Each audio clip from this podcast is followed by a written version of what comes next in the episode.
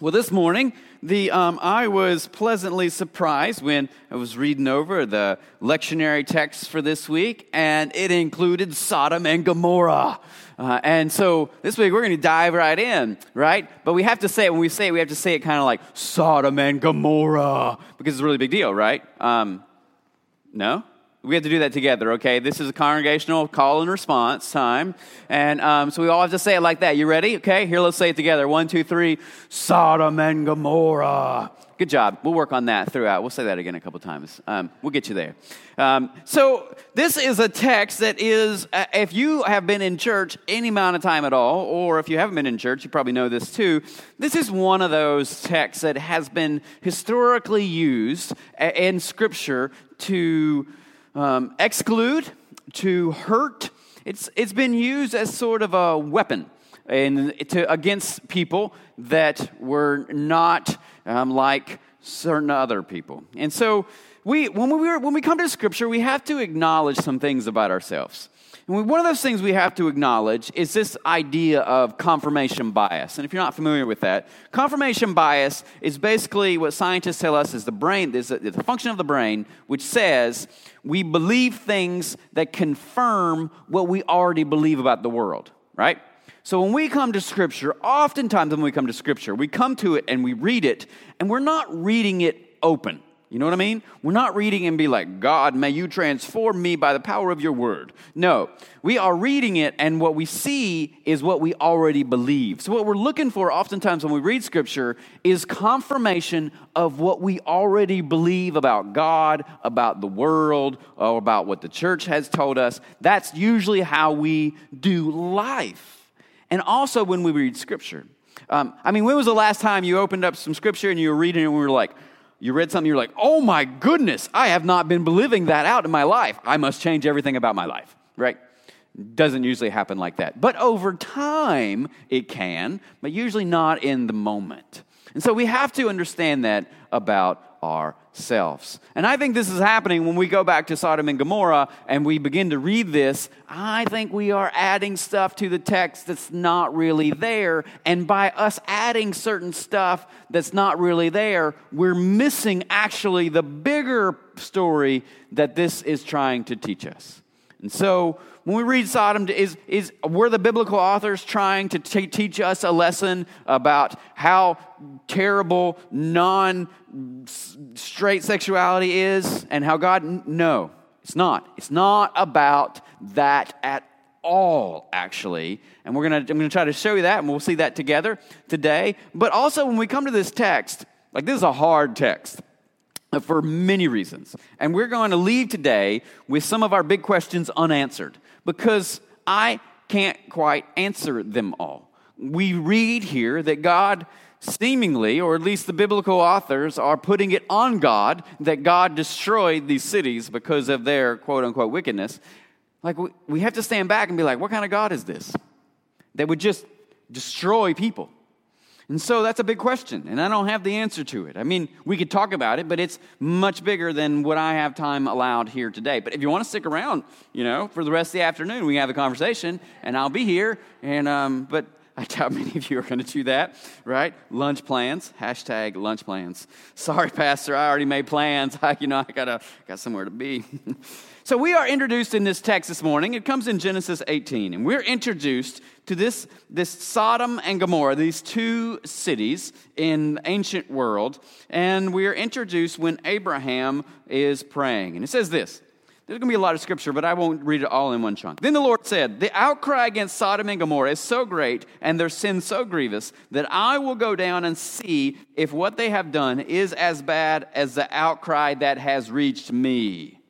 So, uh, what, what I want you to see here, very beginning, when we are introduced to Sodom and Gomorrah, what do we see? We see this outcry. Well, who's crying out? That's the question that I want you to ask yourself. Who is crying out? Usually, we read in Scripture that those who are being oppressed, those who are afraid, those who are being pushed out are the ones who cry out. And every time we hear the same story, that God always hears the cries of the oppressed. We know that. And so God here is hearing the cries of those who are being oppressed in this land of Sodom and Gomorrah. And God is not content with just hearing it. What are we to what are we seeing here? This is the God who hears, and this is the God who comes down to see what's going on. So, this is a very active God. This is a God who is not content with just sitting where God is. This is a God who wants to get involved. So, God is going to come down. The men turned away and went away. This is, this is some other people talking about Abraham. But Abraham stayed standing before the Lord. Now, if you know Abraham, Abraham is the, like the hero of the story at this point. And the, and the Bible is like telling us how really kind of a good dude he is. But then, like, he has his negatives too. He has some moments. Um, he tries to pimp off his wife to Pharaoh a couple times. And we're like, Abraham, man, what are you doing? And so like when we read when we read scripture sometimes we read the people the heroes of the story and we're like god wants to teach us something by them.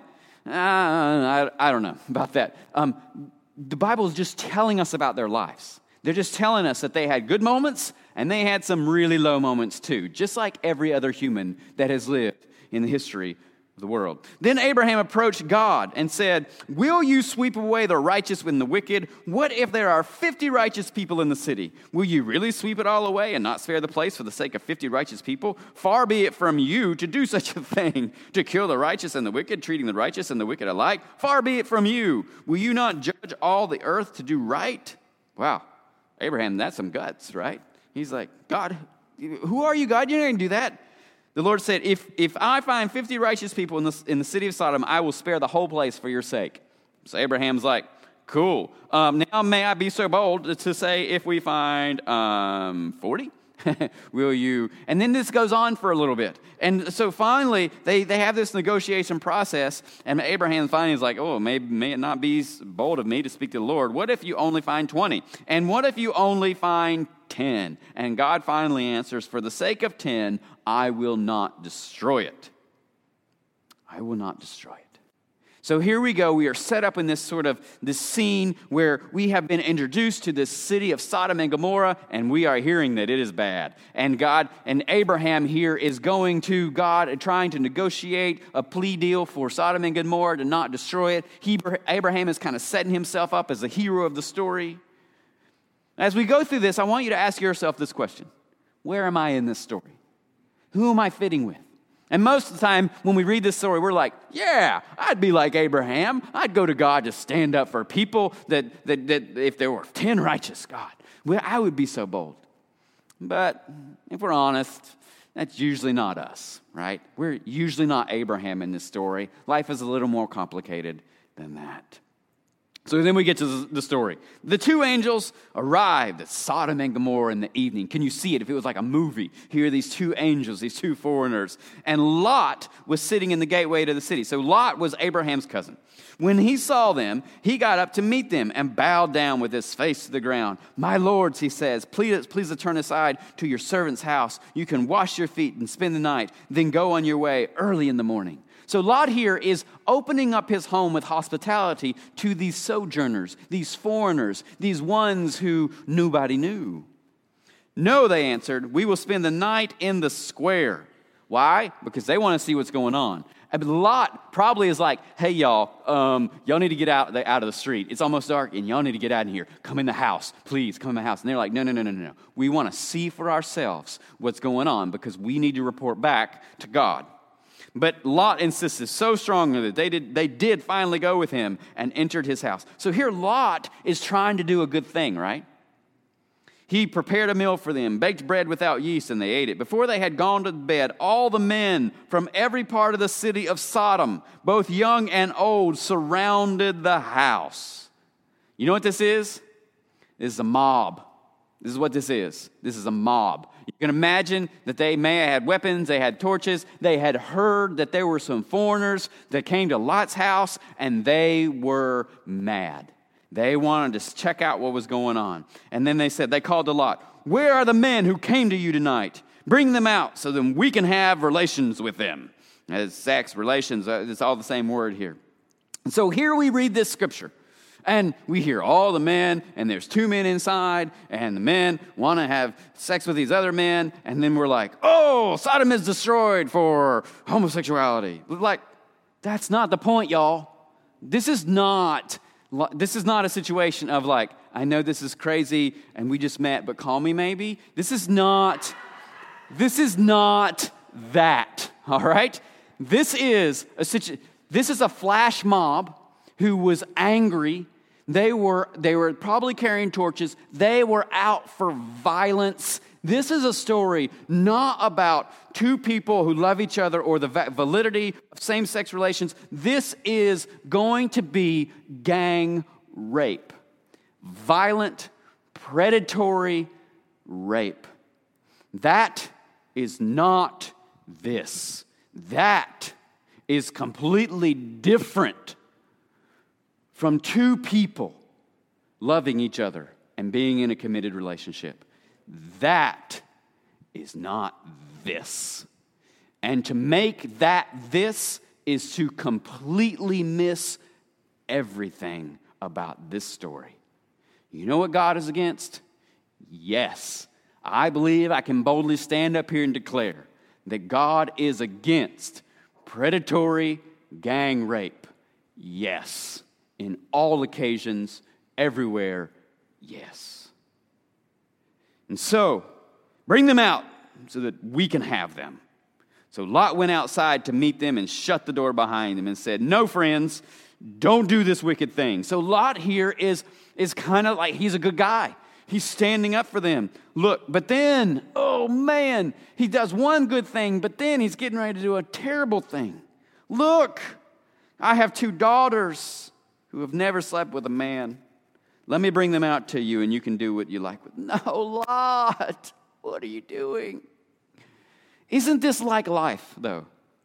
When we are in incredibly challenging situations where we, they are complex and they are difficult and we don't always know how to navigate it, so often in life, we simultaneously do one good thing and yet do another really bad thing.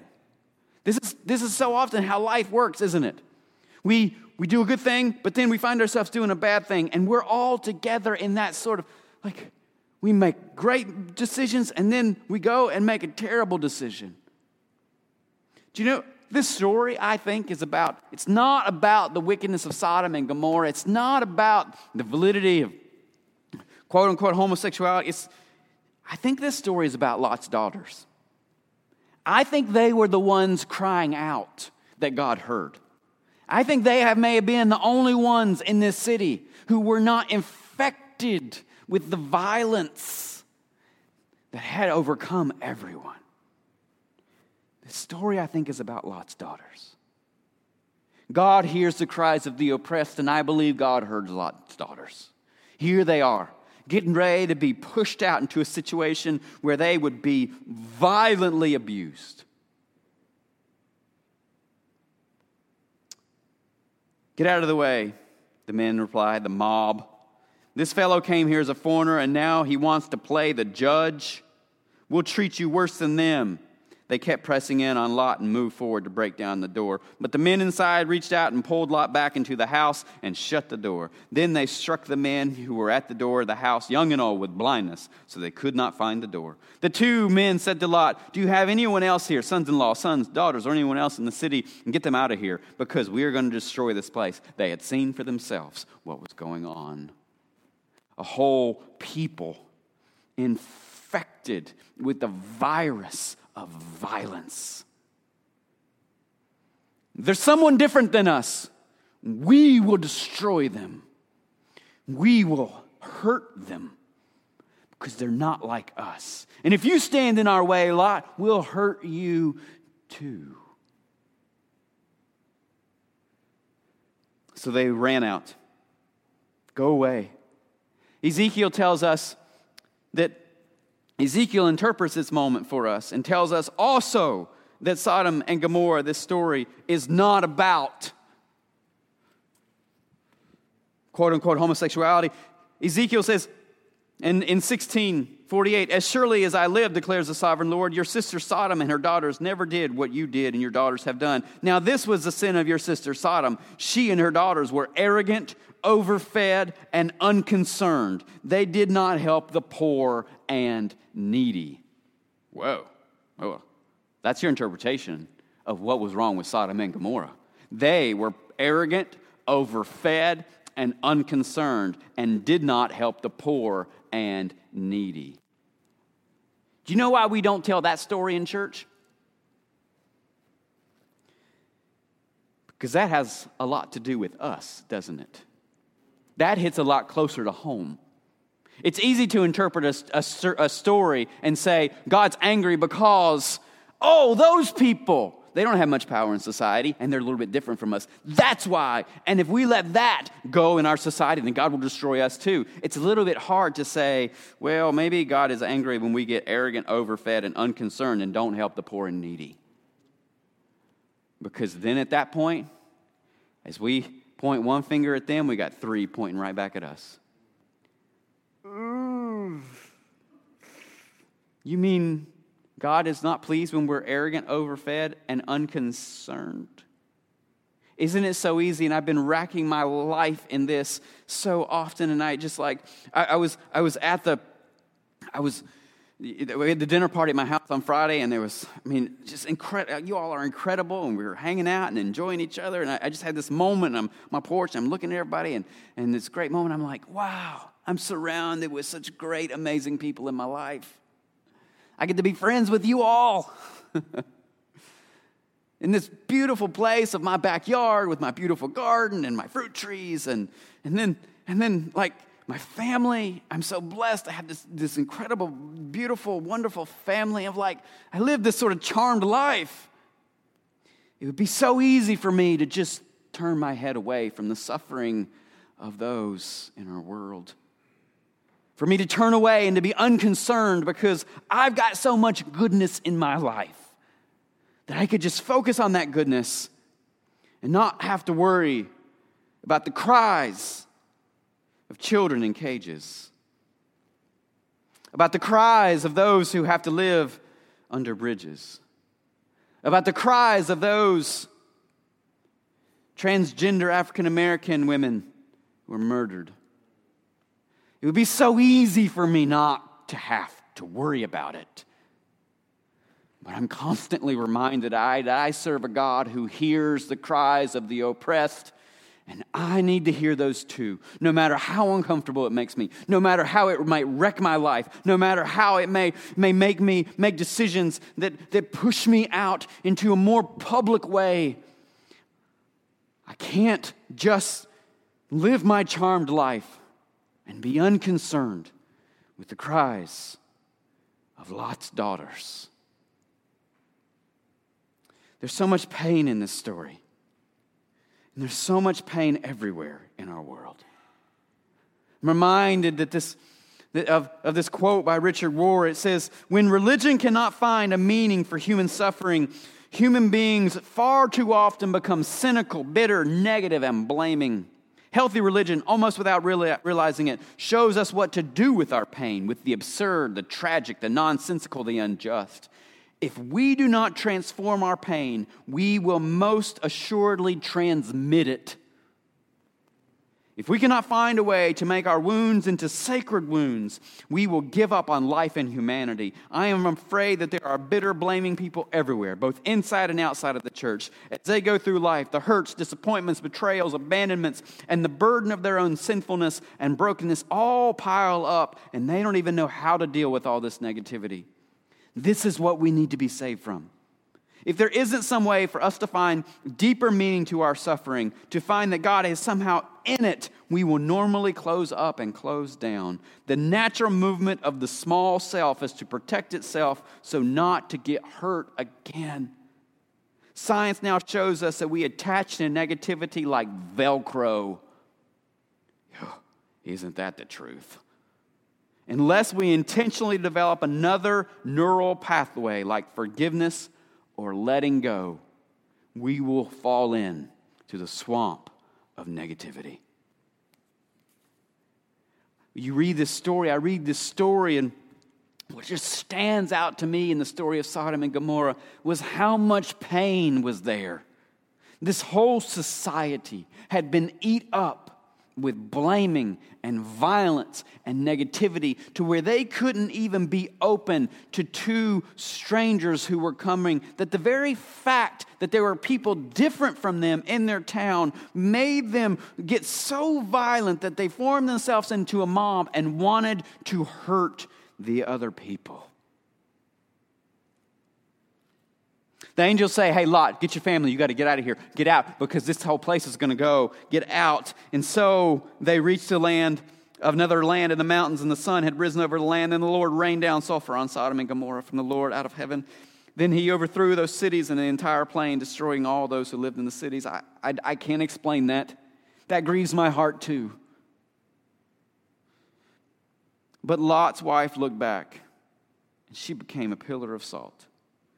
Why is that important? I don't think that's important because it was Lot's wife. I don't think it was important that she became a pillar of salt. I imagine that there was a big pillar of salt somewhere, and they made that story about her being like, hey, here's the legend of, um, you know what happens. Um, and I imagine that's probably how that went down. But, I, but this is what I want you to get out of that.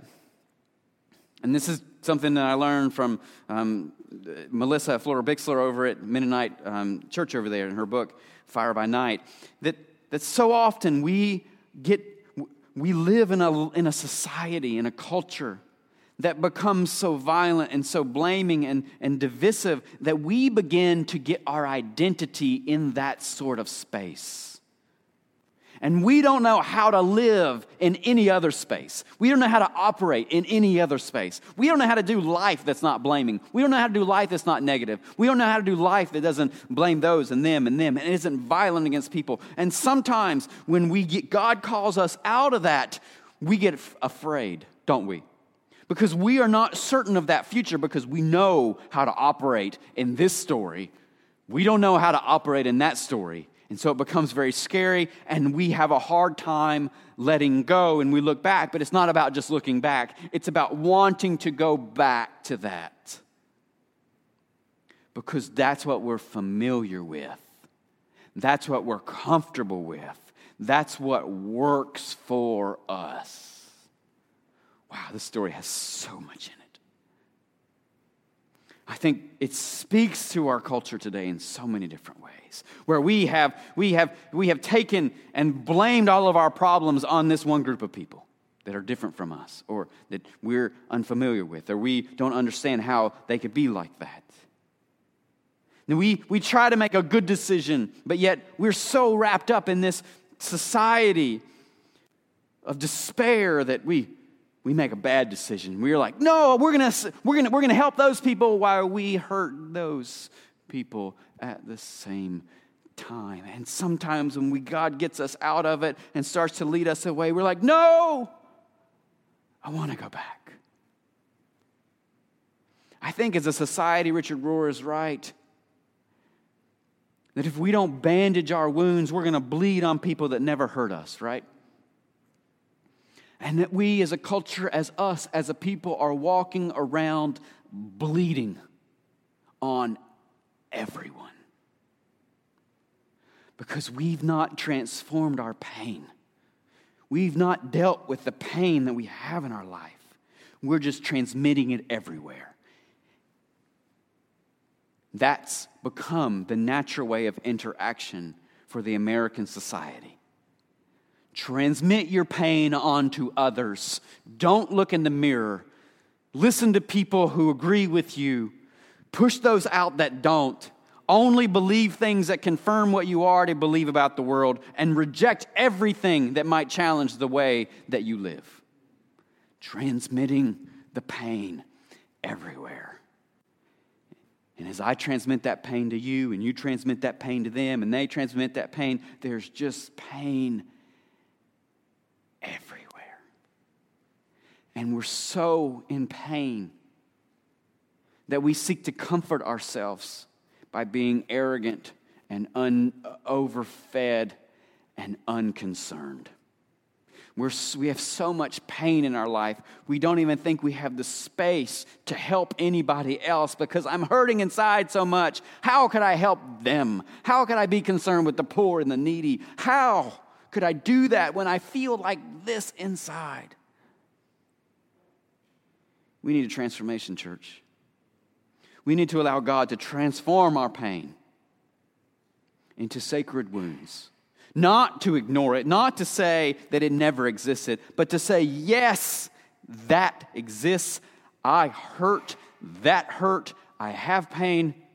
God, please don't let me transmit this unto others. Please heal this wound. Don't take the wound away. Let me remember, but let it be healed up. And sometimes, as a society, we get so sick, we get a wound that is infested, that sometimes it has to be reopened in order to be sealed up properly. Because the way it was sealed up was not good at all. We sealed up a lot of bacteria in there with it. And so we need healing. Today, where are you in this story? Who are you? Are you like Abraham, maybe, who is willing to go to God to fight for the people's right to exist, their future? Or maybe you're like Lot's daughters this morning, who you have been caught up in a mess that you didn't have anything to do with. It is not your fault, but you are being scapegoated to the world, handed over as a sacrifice to the violent desires of people in pain. Maybe today you are crying out to God. Know this God always hears the cries of those like Lot's daughters. Maybe you are like Lot today. You're facing this world and not sure what to do. You're trying to be a good person, but you make one good decision and then you make a bad one, and then you make a good one, and then you make a bad one, and you don't even know how to navigate in this space anymore. Or maybe you're like Lot's wife, who just can't leave the security of the pain, of the hurt, of the violence. Or maybe you today are like the mob, who are so overwhelmed with pain who have been told that this is what you have to do, that this is the way for the future. That you are willing now, that you have been convinced now, that the only way forward is to hurt other people because they threaten your security. Today, where are you in this story? I'm reminded constantly that life is so hard. And I mean that. Life is so hard to navigate, to find our way through. We accumulate so much baggage. We get hurt over there and here and there and over there. That life is heavy. We deal with these stresses of our parents, our children, our, our spouses, our jobs, our places of living, driving on Capitol Boulevard. Like, life is heavy and stressful and hard, isn't it? It's okay to acknowledge that. It's okay to say, I don't have all this figured out. I'm really hurting right now. I can't navigate this. I don't have the answer. I hurt inside.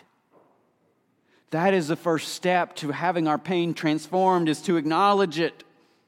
To say I can't do this can't do this. Today, whoever you are in this story, your pain can be transformed.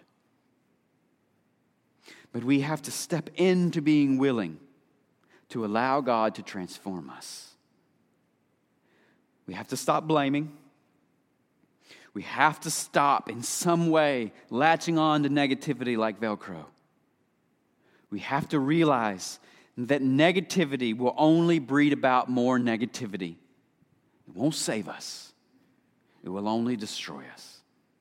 Blaming other people will not save us. Pushing other people out will not save us. Scapegoating other people will not save us. The only thing that will save us is embracing God's future of love, inclusion, and hope for all people. Today, let us not become like Sodom, who was overfed, unconcerned, and arrogant. Let us today reach out to those who need us the most, to the poor, the needy. Let us reach out. Church, y'all, like we read in Scripture that God hears the cries of the oppressed. So here's a big warning to you and us and all. Don't hurt those who are crying out to God because they may be crying out to God to save them from us. We don't want to be on that side. Let us always be on the side of Lot's daughters, of the oppressed of those who are suffering from the weights of pain themselves. Let us be like Abraham, who says, God, there's got to be some. I'm going to go see. And let us, most of all, be like the God who hears the cries and goes down to help. Church, let us be that church. That, hearing the cries and going down, will be the first steps of us transforming our pain into beauty. Today, where are you in this story? May we find hope and healing today in a realization that God is calling all of us everywhere into a life of full abundance and hope and joy where our pain can be transformed into made new. For we serve the God whose mercies are new every morning. So, whatever we did in the past, let us repent of that. Let us confess it and repent of it so that we can stop transmitting the pain and allow it to be transformed, so that we can put a tourniquet on our wound and allow it to heal, so we don't bleed on those who never even hurt us in the first place. Let's pray together. Lord God of heaven and earth, the God who hears their cries, who responds to those like Lot's daughters. Lord, redeem us, we pray. For we are hurting people. Our society is hurting. Our neighbors, our children, our parents, ourselves, we are all so deeply hurting, Lord. And we have seen in this story what happens when we allow our pain to go unchecked and transmitted Lord, we devolve into a society that hurts one another, that excludes one another, and that suffers deeper and deeper and deeper pain. God, heal us, we pray. We come to you because we know that no one else can. And so we pray that you would heal us, make us new this day, so that we may be redeemed and we may hear the cries and we may respond with hope and include everyone at your table, for no one is excluded. In the name of Jesus, we pray. Amen.